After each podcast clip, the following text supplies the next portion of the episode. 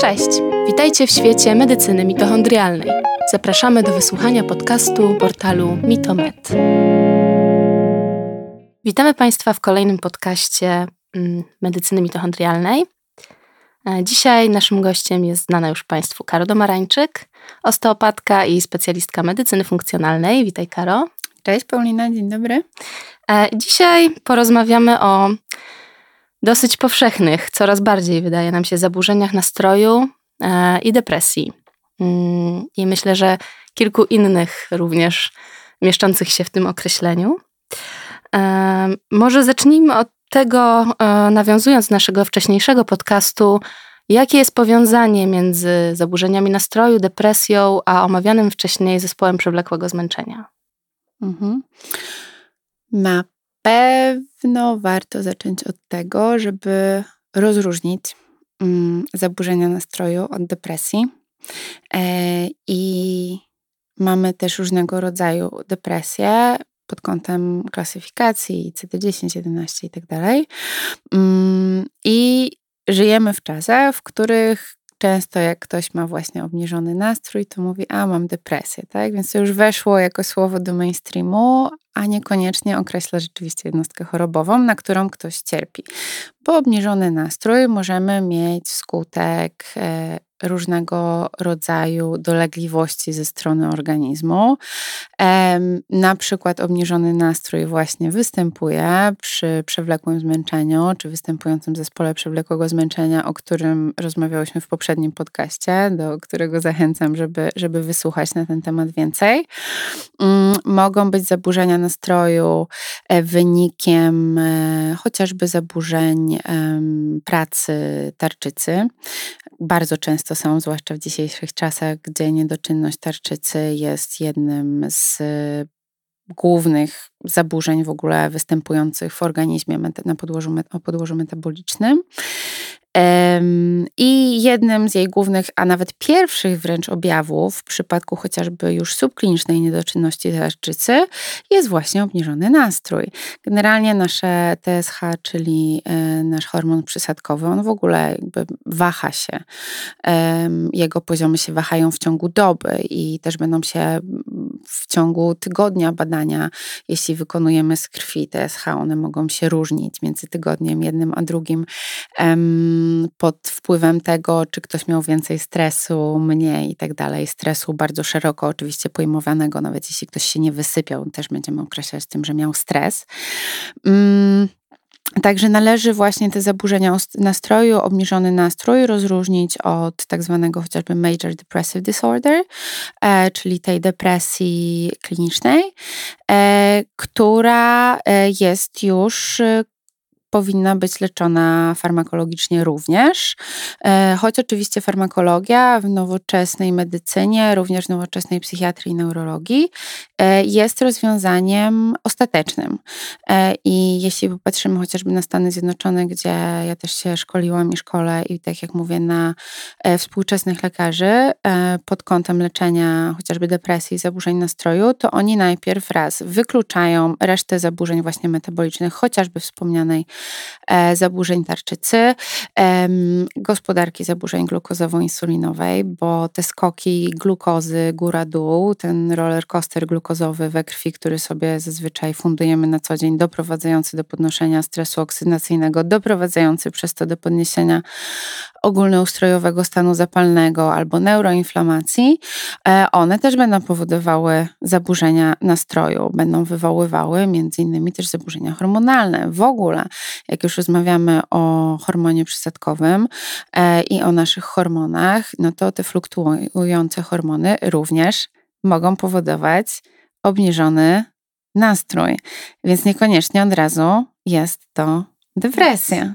Mhm. właśnie u pacjentów w przypadku zespołu przewlekłego zmęczenia, gdzie mm, dochodzi do bardzo dużej stagnacji na poziomie układu limfatycznego, zaburzona jest y, praca układu autonomicznego nerwowego, będzie to też powodowało, będzie tak, raz będzie wpływało na hormony tarczycy i na hormon przysadkowy, więc będzie doprowadzało do tego obniżonego nastroju, a także no ta po prostu taka ogólna niemoc, niewydolność też będzie obniżała nam nastrój. Także niekoniecznie każdy mm, każdy smutek, każdy kolokwialnie mówiąc dół jest depresją i ja Szczególnie w ogóle w mówieniu też o chorobach psychicznych. To jest bardzo ważne, żeby odróżniać, um, odróżniać nazewnictwo. Ja myślę, że ze względu na szacunek do pacjentów e, ponieważ gdzieś się właśnie zaczęło w mainstreamie używać różnych stwierdzeń z zakresu chorób psychicznych na na określenie jakichś zachowań, tak? Typu, nie wiem, zachowujesz się schizofrenicznie albo, e, nie wiem, wyglądasz jakbyś był w manii i tak dalej, a to są określenia stricte medyczne, e, określające dolegliwości albo zespoły chorób, na które cierpią konkretnie pacjenci. I uważam, że tak jak się, nie wiem, gdzieś po prostu, już mówiąc tak bardziej ogólnie i w mainstreamie, mm, pilnujemy tej poprawności coraz bardziej, czy pod kątem etnicznym, rasowym i tak dalej, to pod kątem chorób też należy zacząć do tego przywiązywać wagę. Więc trochę odeszłyśmy od tematu, ale myślę, że to jest bardzo ważne w kontekście depresji, kiedy się mówi, bo bardzo mało się o tym mówi jakoś, nie wiem dlaczego, mm, żeby o tym wspomnieć. Jak mm. najbardziej. Tak. Oczywiście, tak. że tak. To jest bardzo istotne. E, zaraz wrócimy może szerzej do różnych rodzajów zaburzeń nastroju, ale może przyjrzyjmy się trochę bardziej biochemicznej przyczynie, może mitochondrialnej i powiązaniu zakładam z układem nerwowym, mhm. neuroprzekaźnikami, serotonina, dopamina. Może warto tutaj wspomnieć, czy to występuje we wszystkich typach zaburzeń nastroju, albo w których konkretnie jaki i finalnie jak jest w depresji klinicznej. Mhm. E, oczywiście są to zaburzenia neuroprzekaźnikowe e, pod kątem zaburzeń nastroju i też finalnie depresji. Natomiast e, to znowu nie jest tak, jak się często mówi, no tak, jak ktoś ma depresję albo obniżony nastrój, to znaczy, że potrzebuje więcej tej serotoniny, czyli no właśnie grupa leków SSRI albo dołożyć więcej tryptofanu do diety i jakby to się wszystko polepszy. No to tak nie działa, e, bo mamy jeszcze inne neuroprzekaźniki, jak GABA, acetylocholina i tak dalej. No i tak naprawdę wszystko zależy od balansu pomiędzy nimi. Natomiast zaczynając od takiej, od strony podstawowej, fundamentalnej, mitochondrialnej, no to znowu wracamy do mikroskładników i zasobów, czy te mitochondria są w stanie właściwie produkować energię z poziomu ATP. Czyli niedobory mikroskładnikowe, czy to będą na poziomie witaminy B12, na poziomie magnezu, żelaza itd., tak będą bezpośrednio wpływać na zaopatrzenie naszego układu nerwowego to, w jaki sposób układ nerwowy będzie działał i też, co jest bardzo ważne, czy na przykład nie będzie na jego poziomie występowało, występował stan zapalny, czyli tak zwana neuroinflamacja, to ona będzie doprowadzała już na końcu tej historii, na końcu, um, na końcu tej drogi, bo jeszcze wiele czynników będzie po drodze, do tego, że będzie występowała, będą te zaburzenia nastroju jakieś przewlekłe lub depresja. E, Więc w mhm. pierwszej kolejności zawsze trzeba się przyjrzeć temu, w jaki sposób funkcjonują mitochondria, czy ich zaopatrzenie jest właściwe, czy nie ma właśnie podniesionego stresu oksydacyjnego, nitrozacyjnego. Tutaj bardzo duże ma znaczenie, e, na co my zwracamy uwagę w medycynie funkcjonalnej, mikrobiologia, no bo ta korelacja pomiędzy bakteriami e, i, i pracą, pracą mózgu i produkcją właśnie neuroprzekaźników, które w ogromnym stopniu stopniu produkowane są na poziomie jelit, jelit jelita cienkiego. No jest tym punktem wyjścia, jakby ilość badań, które powstały przez ostatnie 10-15 lat w zakresie właśnie mikrobiologii w połączeniu z układem enterycznym, czyli tym, który zaopatruje e, nerwowy jelito, e, jelita, e, tej osi jelita mózg, no jest ogromna. I teraz z kolei znowu wracając do tej korelacji z, z neuroinflamacją, czyli tym poziomem stanu, stanu zapalnego y, układu ośrodkowego nerwowego, często bardzo, bardzo często jest tak w zaburzeniach nastroju i depresji, tak samo nawet depresji klinicznej, jeśli dochodzimy głębiej i ja tu nie mówię tylko z mojego doświadczenia gabinetowego, ale też z badań klinicznych po prostu przeprowadzonych w różnych częściach świata, e, że faktycznie stan zapalny na poziomie jelit, który często występuje i ma manifestacje takie typowo żołądkowo-jelitowe, tak, biegunek, zaparć, e, wzdęć, ból w brzucha i tak dalej. Stan zapalny, który między innymi e, powoduje chociażby zaburzenie szczelności jelit, e, plus dysbioza, czyli zaburzenie to ilościowe bakterii na poziomie jelit, one będą się przedostawały, w sensie ten stan zapalny lokalny będzie wpływał na tak zwany ogólnoustrojowy stan zapalny organizmu, plus będzie często właśnie przechodził przez barierę krew-mózg i doprowadzało będzie to do tej neuroinflamacji, do zapalenia, um, zapalenia układu ośrodkowego. Czyli mm. rozumiem, że jak pierwszym krokiem byłoby, byłoby jakby ugaszenie tego stanu zapalnego, jeśli chodzi o depresję? Zawsze. Znaczy, stan zapalny, nieważne na jakim on jest poziomie, w sensie, no jakby wa ważny jest, bardzo ważny, musimy dojść na jakim on jest poziomie. Natomiast y, niezależnie o jakiej płaszczyźnie organizmu mówimy, no to stan zapalny jest punktem wyjścia. Często bardzo pacjenci, zwłaszcza w obecnych czasach, cierpią na tak zwany cichy stan zapalny. Jest to stan zapalny, który utrzymuje się latami, daje bardzo subtelne manifestacje. Nie, nie wychodzi w badaniach na poziomie CRP czy OB, takich oczywistych, którym mierzymy e, ostry stan zapalny, tak? bo, to, bo to nie jest stan zapalny, jak nie wiem, uderzymy się w łokieć i mamy stan zapalny albo skręcimy kostkę.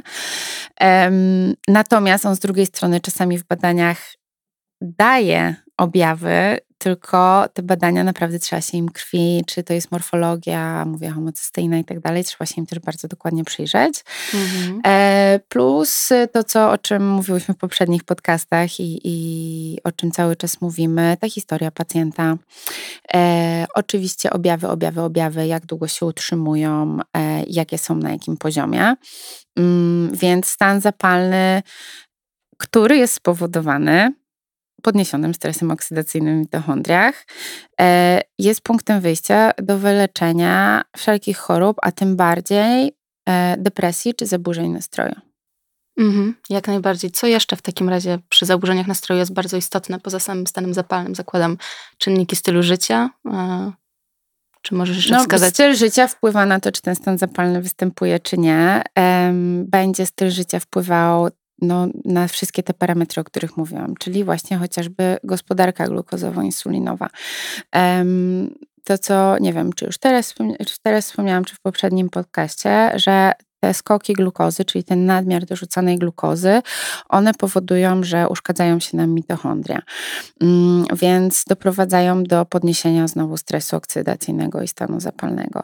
E, oczywiście e, to jest jakby jedna z, jedna z konsekwencji, tak, bo mamy wszystkie manifestacje metaboliczne, zaburzoną w ogóle pracę narządową, ale też chociażby styl życia, i to nie jest tylko dieta, która wpływa na poziomy glukozy, bo chociażby niedobory masy mięśniowej, a to mięśnie dystrybuują w ogromnym stopniu glukozę we krwi, e, będzie doprowadzała do tego, że, że ta glukoza będzie w dysbalansie i niestety będzie raz, że nawet same skoki glukozy już będą dawały objawy takie w zaburzeniach nastroju, plus znowu będą dokładały do tego stanu zapalnego, później może neuroinflamacji i tak dalej. Oczywiście, jakby my tu mówiąc teraz o tym bardzo upraszczam te wszystkie um, procesy, które zachodzą biochemicznie, ale tak, żeby tutaj słuchacze sobie zdali sprawę mniej więcej, jak możemy połączyć te kropki, to to ma znaczenie. Um, więc jakby bardzo popularne obecnie, czy insulinooporność, czy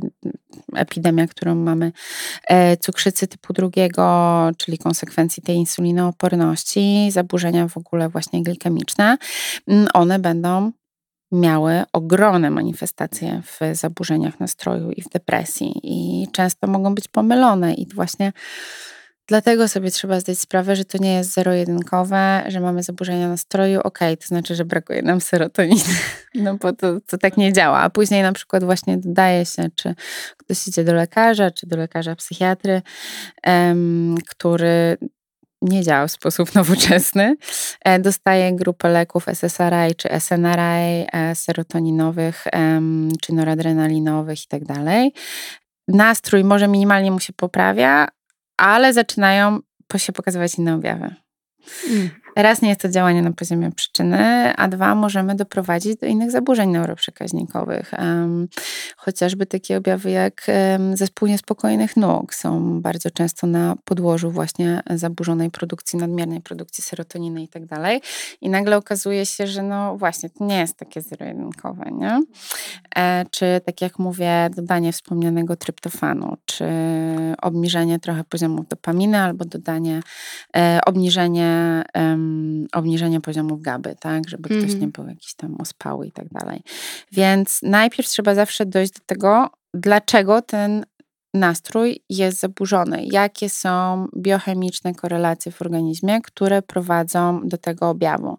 Mówię, ta, tarczyca jest takim ogromnym, ogromnym też wskaźnikiem, bo jej zaburzenia, fluktuacje na poziomie TSH, na poziomie FT4, FT3, e, one przepraszam, one będą też dawały właśnie bardzo dużą zmienną, em, zmienną nastroju. No i plus oczywiście, jak mówimy o hormonie tarczycy, mówimy o hormonie insuliny, no to jak mówimy o całej gospodarce e, hormonalnej tak? Mówimy o nanerczach, e, mówimy o hormonach płciowych, które no znowu jakby są, są, są ogromnie ważne i dlatego widzimy we współczesnych objawach, we współczesnej klinice, że bardzo często znowu wracając chociażby do zaburzeń glukozowo-insulinowych, e, mają one manifestacje chociażby na poziomie hormonów płciowych, czyli często występujący PCOS, tak, zespół policystycznych jajników. To nie jest zaburzenie ginekologiczne ale ma objaw ginekologiczny. Natomiast zaburzenie jest w pierwszej kolejności na poziomie gospodarki insuliny. E, i ma manifestacje w hormonach płciowych między innymi. Świetne badania, bardzo nowe, niedawno przeprowadzone, które na mnie bardzo duże wrażenie zrobiły e, w anti-agingu, bo to jest jedna z moich głównych obszarów zainteresowań, jeśli chodzi o współczesną medycynę, e, czyli zapobieganie starzeniu, które z perspektywy mitochondralnej, jak wiemy, jest chorobą. To jest właśnie korelacja pomiędzy trwałością pracy jajników e, u kobiet, e, a właśnie długowiecznością. Czyli e, te kobiety, które przechodzą przedwczesną menopauzę lub mają, doświadczają przedwczesnego wygaszenia funkcji jajników, albo w ogóle ta gospodarka hormonów płciowych jest mocno zaburzona, to będą miały tendencję do szybkiego, szybszego starzenia się i znowu jak patrzymy z perspektywy mitochondrialnej, no to tym samym do chociażby e, wszystkiego rodzaju chorób e, neurodegeneracyjnych, degeneracyjnych, osteoporozy, Alzheimera i tak dalej. Mm, więc musimy sobie zdać sprawę, że przede wszystkim to wszystko się łączy.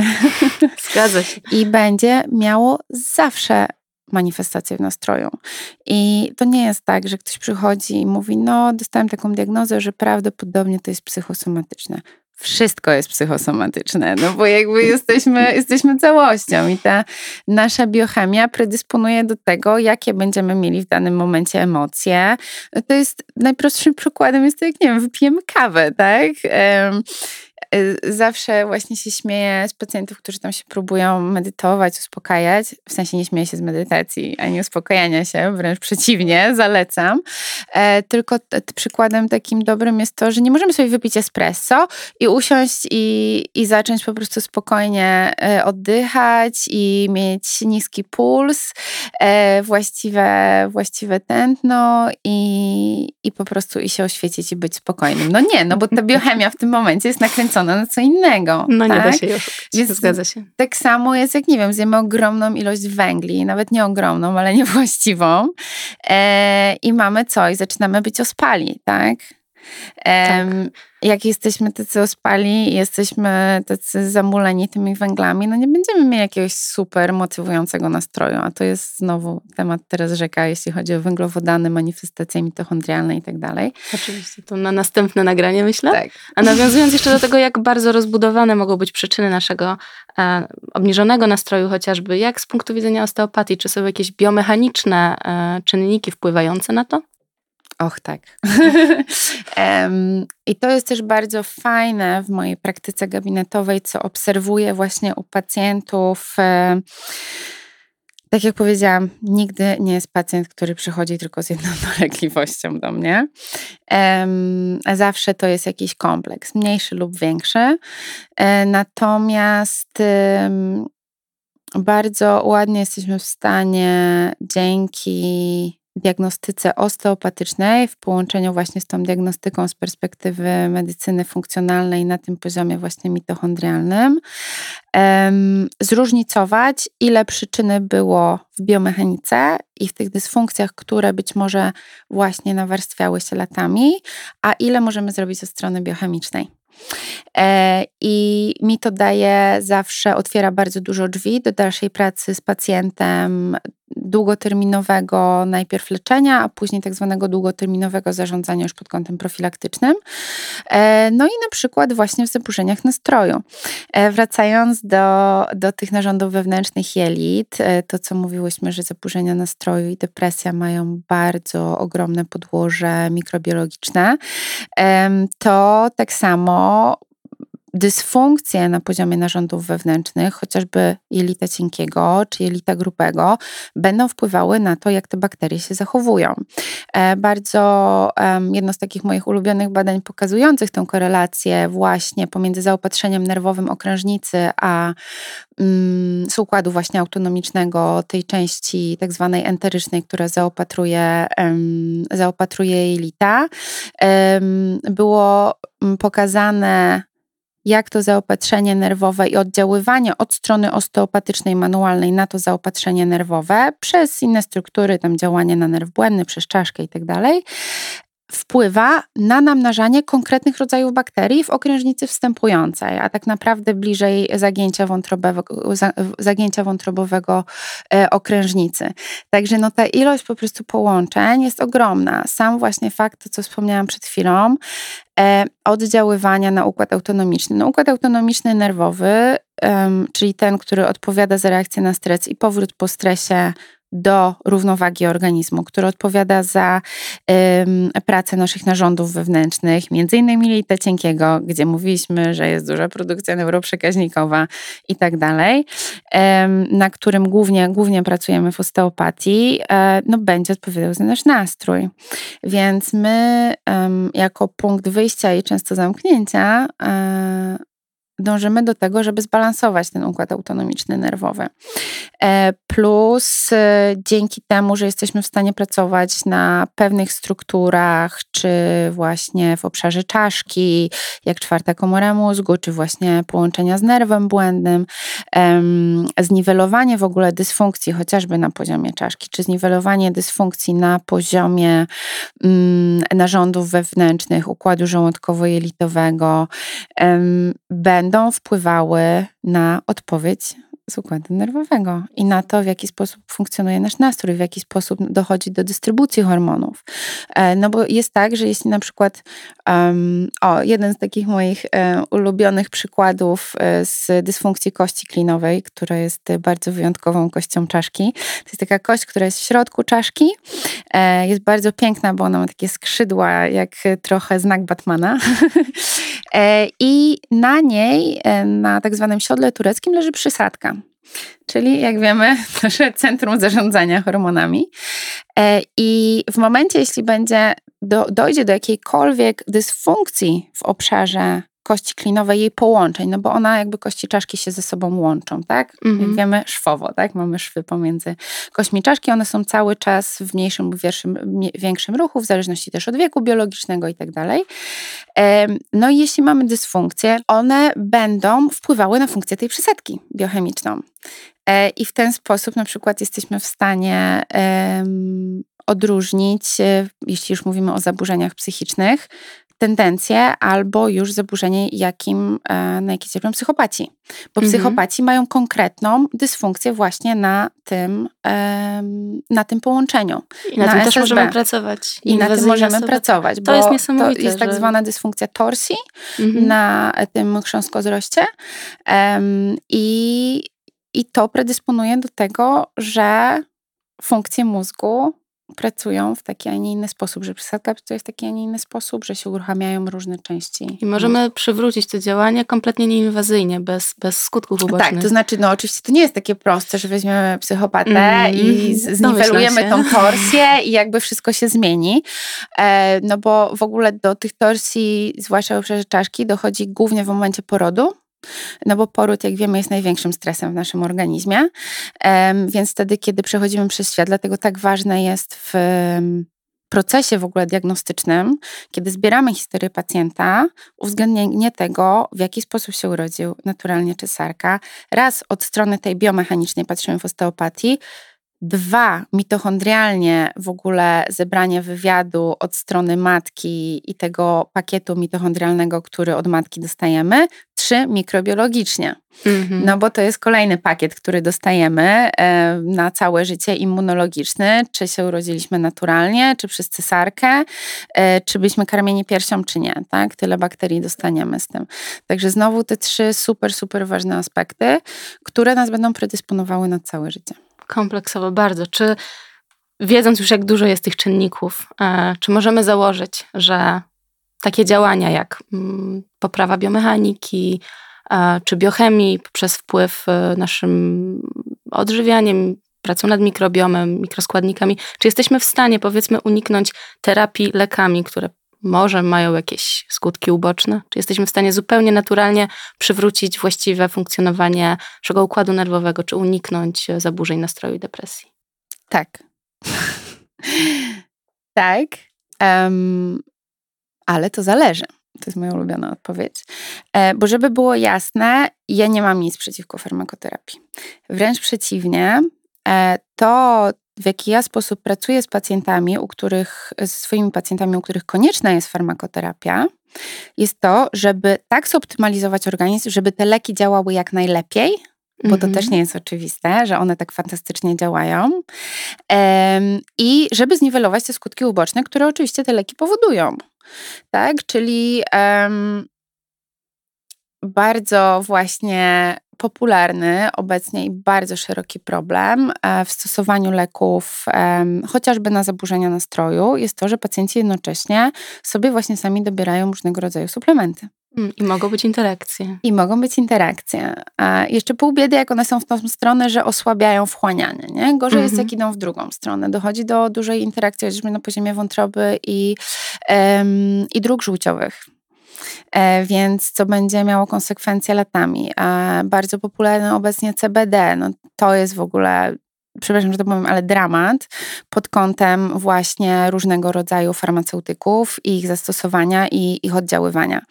E, więc na przykład u pacjentów z, czy chociażby jeśli mówimy już o depresji klinicznej, które muszą być na farmakoterapii, pamiętajmy, że farmakoterapia to nie jest rozwiązanie długoterminowe w mhm. nowoczesnej medycynie. To jest rozwiązanie doraźne i ona po to została stworzona.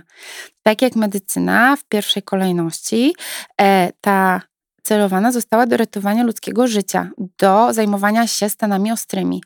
E, I ta farmakoterapia, chociażby w depresji, jest, ma być zastosowana po to, żeby często jakby nadać takie momentum temu organizmowi do leczenia i zająć się też dzięki temu innymi aspektami i leczeniem tej przyczyny. Takie jest podejście w nowoczesnej psychiatrii chociażby. Więc y, znowu powiedziałyśmy o tym już dużo, że trzeba wykluczyć wszystkie inne potencjalne przyczyny, dlaczego te zaburzenia nastroju mamy, na które będziemy wpływać różnymi aspektami stylu życia. Oczywiście dieta jest punktem wyjścia. W medycynie funkcjonalnej mamy tak zwany food first approach, czyli przede wszystkim patrzymy pod kątem leczenia od strony diety i dobieramy zindywidualizowane programy sposobu odżywiania, które też pamiętajmy, że jeśli traktujemy dietę leczniczą, ona nie jest na całe życie. Nie ma w ogóle mhm. diety na całe życie. Tak? Jeśli jest dieta lecznicza, są to zazwyczaj diety eliminacyjne, ona jest na jakiś okres czasu. Oczywiście później dobieramy do pacjenta w zależności w jakim jest momencie życia, płci, wieku i tak dalej, e, taką dietę, która będzie najbardziej dla niego korzystna. E, inne aspekty stylu życia, oczywiście aktywność fizyczna, która będzie wpływała na te zaburzenia nastroju, która jest po prostu nieodzownym elementem leczenia i często jest tak, że jest zaniedbywana przez pacjentów, bo uważają, ok, to ja się skupię na diecie, robię te 10 tysięcy kroków, tam raz w tygodniu pójdę na jogę i to jest ok. No nie, no nie jest ok, tak? Właśnie chociażby od wsparcia mitochondrialnego. To, co wspominałam o dystrybucji glukozy. Bez masy mięśniowej nie ma właściwej dystrybucji glukozy, nie ma wsparcia mitochondrialnego bez aktywności fizycznej. Um, ćwiczenia interwałowe i ćwiczenia siłowe zostały udowodnione jako te najbardziej wspierające mitochondria. Generalnie w tym momencie, jeśli chodzi o medycynę mitochondrialną, wsparcie mitochondrialne i wsparcie właśnie dzięki temu długowieczności. Dwa, dwie główne rzeczy, które są najpewniejsze, udowodnione, to jest to, że zmniejszenie e, ilości przyjmowanych kalorii, zmniejszenie ilości przyjmowanego pożywienia w ciągu doby jest dla nas korzystne mitochondrialnie i ćwiczenia interwałowe i siłowe drugiej kolejności. To są jakby dwa na razie niepodważalne w nauce e, kwestie. No jeszcze dochodzi oczywiście cukier, tak, że cukier mm -hmm. jest mhm. zły. E, więc więc totalnie ta aktywność fizyczna. No i te rzeczy właśnie, o których cały czas mówimy, te fundamentalne, jak oddech, jak nawadnianie. E, później oczywiście uzupełnienie tych niedoborów mikroskładnikowych ogarnięcie tego, tej ważnej płaszczyzny, jaką jest mikrobiom e, jelitowy, który będzie na te neuroprzekaźniki wpływał. Być może pochylenie się oczywiście w ogóle nad, e, nad tym, czy te neuroprzekaźniki są w balansie, do diagnozowania ich tak dalej. E, no i oczywiście wszystkie metody zarządzania stresem, bo my tutaj mówimy o biomechanice, biochemii, ale nie mówimy za bardzo o takim aspekcie społecznościowym, a generalnie pracujemy, ja pracuję w modelu tak zwanym biopsychospołecznym, czyli nie da się tego aspektu bio załatwić bez psychospołecznego. Po prostu ten psychospołeczny to już nie są moje kompetencje jako specjalisty. Natomiast nawet kiedy ja rozpisuję moim pacjentom protokoły leczenia, to zawsze zaznaczam, e, znaczy rozpisuję też metody zarządzania stresem, w zależności jakie dla tego pacjenta są wskazane, czy to są metody oddechowe, relaksacyjne, różnego rodzaju, bo czasami jakby narzędzia takie jak, nie wiem, floating albo coś, co będzie po prostu oddziaływało konkretnie na układ nerwowy i na ten, na to, żeby móc zarządzić tym stresem, będą miało, będzie miało wiele, e, wiele benefitów i też zawsze zaznaczam, mnoży właśnie ten aspekt społeczny, czyli relacje. I to jest jakby wszyscy naukowcy, specjaliści z zakresu tych, tych rzeczy, o których tutaj cały czas mówimy, podkreślają, aspekt społeczny, jeśli mówimy chociażby o długowieczności i tak zwanych niebieskich strefach.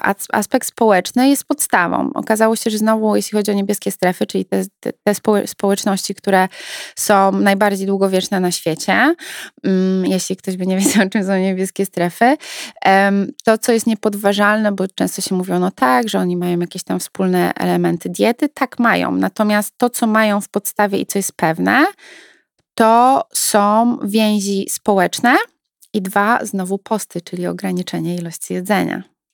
Również służy mitochondrium. Tak, dokładnie tak. Tak, super. To brzmi bardzo kompleksowo i myślę, że tym się zawsze kierujmy. E, nie działajmy na własną rękę, szukajmy specjalistów, korzystajmy z różnych narzędzi. Ale najpierw z dobrej diagnozy. Oczywiście i zacznijmy od diagnozy. Dziękuję serdecznie za rozmowę. Dziękuję bardzo.